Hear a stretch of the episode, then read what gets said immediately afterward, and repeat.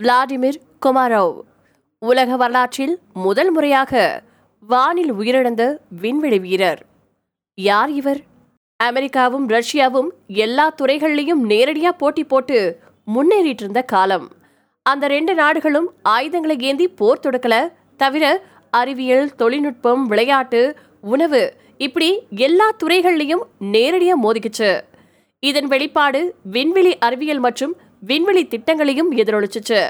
ஆயிரத்தி தொள்ளாயிரத்தி அறுபத்தி ஓராவது வருஷத்துல ஏப்ரல் பன்னெண்டாம் தேதி யூரி காஹரின் அப்படிங்கக்கூடிய சோவியத் ரஷ்யாவின் விண்வெளி வீரர் ஓஸ்டாக் ஒன் அப்படிங்கக்கூடிய விண்கலம் மூலமா விண்வெளிக்கு சென்ற முதல் மனிதர் அப்படிங்கக்கூடிய பெருமையை தட்டிட்டு போயிருக்காரு. நூத்தி எட்டு நிமிஷம் விண்வெளி பயணத்திற்கு அப்புறமா வெற்றிகரமா பூமிக்கு உயிரோட திரும்பியிருக்காரு.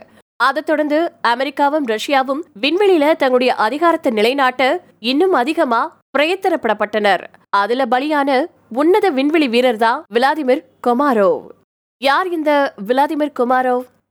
ஆயிரத்தி தொள்ளாயிரத்தி இருபத்தி ஏழாவது வருஷம் மார்ச் பதினாறாம் தேதி மாஸ்கோ நகரத்துல ஒரு கூலி தொழிலாளிக்கு மகனா பிறந்த விளாடிமிர் கொமாரோவ் ஆயிரத்தி தொள்ளாயிரத்தி நாற்பத்தி ரெண்டாவது வருஷம் தன்னுடைய பதின் வயதிலேயே ஃபர்ஸ்ட் மாஸ்கோ ஸ்பெஷல் ஏர்ஃபோர்ஸ் அப்படிங்கக்கூடிய பள்ளியில சேர்ந்தாரு. சின்ன வயசுல இருந்தே குமாரோவுக்கு கணிதத்தின் மீதும் ஏவியேஷன் துறை மீதும் காதல் இருந்திருக்கு. அதுக்கப்புறமா ராணுவ விமானப்படை கல்லூரியில தான் தன்னுடைய பயிற்சியையும் அவர் நிறைவு செஞ்சிருக்காரு. ஆயிரத்தி தொள்ளாயிரத்தி நாற்பத்தி ஒன்பதாவது வருஷம் சோவியத் யூனியன் விமானப்படையில லெப்டினன்ட் அதிகாரியா பணியில் அமர்த்தப்பட்டாரு.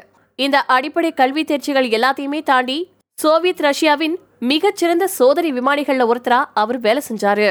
விளாடிமிர் குமாராவுக்கு எந்த அளவுக்கு விமானங்கள் மீது காதலும் இருப்பும் இருந்துச்சோ அதே அளவுக்கு சோவியத் ரஷ்யா அப்படிங்கக்கூடிய தன்னுடைய தாய்நாட்டு மீதும் அளப்பரிய மரியாதை வச்சிருந்தாரு அப்படின்னு சொல்லியிருக்கு பிபிசி காணொலி ஒன்று ஆயிரத்தி தொள்ளாயிரத்தி ஐம்பத்தி ஒன்பதாவது வருஷம் செப்டம்பர் மாதம் விண்வெளி வீரர்களுக்கான தேர்வில் கலந்து கொள்ளுமாறு அழைப்பு விடுவிக்கப்பட்டுச்சு. அதை ஏற்று பரிசோதனைகள் மற்றும் தேர்வுகளில் கலந்து கொண்ட மூவாயிரம் பேர்ல வெறும் இருபது பேர் மட்டுமே ஏர்ஃபோர்ஸ் குரூப் ஒன் அப்படிங்கக்கூடிய பேர்ல தேர்வு செய்யப்பட்டாங்க. ஆயிரத்தி தொள்ளாயிரத்தி அறுபத்தி நாலாவது வருஷம் அக்டோபர் மாதம் ஓக்ஸோட் ஒன் அப்படிங்கக்கூடிய விண்வெளி பயணத்தை மேற்கொண்டு வெற்றிகரமா பூமிக்கு திரும்பினாரு விளாடிமிர் குமாரோ. சோவியத்தின் அதிரடி திட்டம். பனிப்போர் காலத்துல விண்வெளி துறையில கிட்டத்தட்ட எல்லா விஷயங்களையும் ரஷ்யா முதல்ல தன்னுடைய காலடி தடத்தை பதிச்சுச்சு. ஸ்புட்னிக் ஒன் அப்படிங்கக்கூடிய செயற்கைக்கோள முதன் முதல்ல விண்வெளிக்கு அனுப்புனது ரஷ்யா தான். அதே மாதிரி முதல் முதல்ல விண்வெளிக்கு லைகா அப்படிங்கக்கூடிய நாய அதாவது பூமியில வாழக்கூடிய ஒரு உயிரினத்தை விண்வெளிக்கு அனுப்புனதும் ரஷ்யாவே தான் விளாமதிர் கொமாரோவின் வெற்றிகரமான ஓஸ்கோட் ஒன் திட்டத்தை தொடர்ந்து சோயிஸ் திட்டத்தை கையில எடுத்தது சோவியத் ரஷ்யா. ஆயிரத்தி தொள்ளாயிரத்தி அறுபத்தி ஏழாவது வருஷம் சோயிஸ் திட்டத்தை நிறைவேற்ற நாள் குறிக்கப்பட்டுச்சு. இந்த திட்டத்தின்படி விளாமதிர் கொமாரோவ் ஒரு விண்கலத்தின் மூலமா விண்வெளிக்கு அனுப்பப்பட்டு சுற்றுவட்ட பாதையில நிலைநிறுத்தப்படுவாரு. அதைத் தொடர்ந்து ரெண்டாவது விண்கலமும் விண்வெளிக்கு ஏவப்பட்டு முதல் விண்கலத்துக்கு இணையான வேகத்துல இணைந்து கொள்ளும். இந்த ரெண்டாவது விண்கலத்துல இரு விண்வெளி வீரர்கள் இருப்பாங்க. ஏற்கனவே விண்வெளியில இருக்கக்கூடிய குமாரோவ் தன்னுடைய முதல் விண்கலத்தை விட்டு ரெண்டாவது விண்கலத்துக்கு வந்து சேர்வாரு. அதுக்கப்புறமா மூணு பேர் கொண்ட விண்கலம் பூமிக்கு திரும்புறது தான் திட்டமா வகுக்கப்பட்டுச்சு.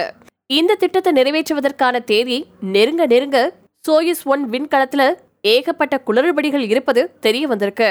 ஆனா பல்வேறு அரசியல் காரணங்கள் மற்றும் அழுத்தங்கள் காரணமா திட்டத்தை கைவிட சோவியத் அரசியல்வாதிகளும் அதிகாரிகளும் தயாரா இல்ல இதையெல்லாம் கடந்து ஆயிரத்தி தொள்ளாயிரத்தி அறுபத்தி ஏழாவது வருஷம் ஏப்ரல் மாதம் இருபத்தி மூணாம் தேதி சோயுஸ் ஒன் விண்கலம் விண்ணில ஏவப்பட்டுச்சு.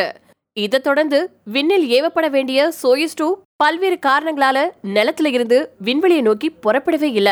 இந்த விவரங்கள் எல்லாம் பூமியை சுற்றி கொண்டிருந்த விலாமிதிர் குமாராவுக்கு தெரியப்படுத்தப்பட்டது. அதுக்கப்புறமா அவரை திரும்பவும் பூமிக்கு வருமாறு உத்தரவு கொடுக்கப்பட்டுச்சு.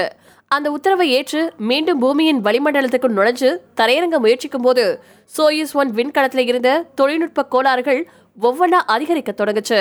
கடைசியா பூமியின் வளிமண்டலத்துக்குள்ள நுழைஞ்ச விண்கலத்தை பாதுகாப்பாகவும் கட்டுப்படுத்தப்பட்ட வேகத்திலையும் தரையிறங்க உதவி செய்யும் அப்படின்னு நம்பப்பட்டு வந்த பாரசூட் சரியா செயல்படல.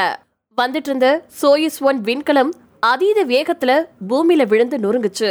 விளாடிமிரின் உடலின் மீது ஏற்பட்ட அபரிவிதமான ஜிஃபோர்ஸ் அழுத்தத்தாலேயே அவர் உயிரிழந்திருக்க கூடும் அப்படின்னு சொல்லப்பட்டுச்சு. ஒருவேளை ஜிஃபோர்ஸ் அழுத்தத்தை சமாளிச்சு இருந்தா கூட அதிவேகமா பூமியின் தரையில விண்கலம் மோதி வெடிச்ச போது ஏற்பட்ட தீயில அவரு இறந்திருக்க கூடும் அப்படின்னு சொல்லப்பட்டிருக்கு.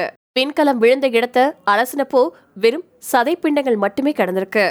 கடைசியில விலாமதிர் கொமாரோவின் உடல் ஆயிரத்தி தொள்ளாயிரத்தி அறுபத்தி ஏழாவது வருஷம் ஏப்ரல் இருபத்தி ஆறாம் தேதி இறுதி அஞ்சலி செலுத்தப்பட்டு கிரெம்லின் வால் நெக்ரோபொலிஸ் அப்படிங்கக்கூடிய பகுதியில் நல்லடக்கம் செய்யப்பட்டுச்சு.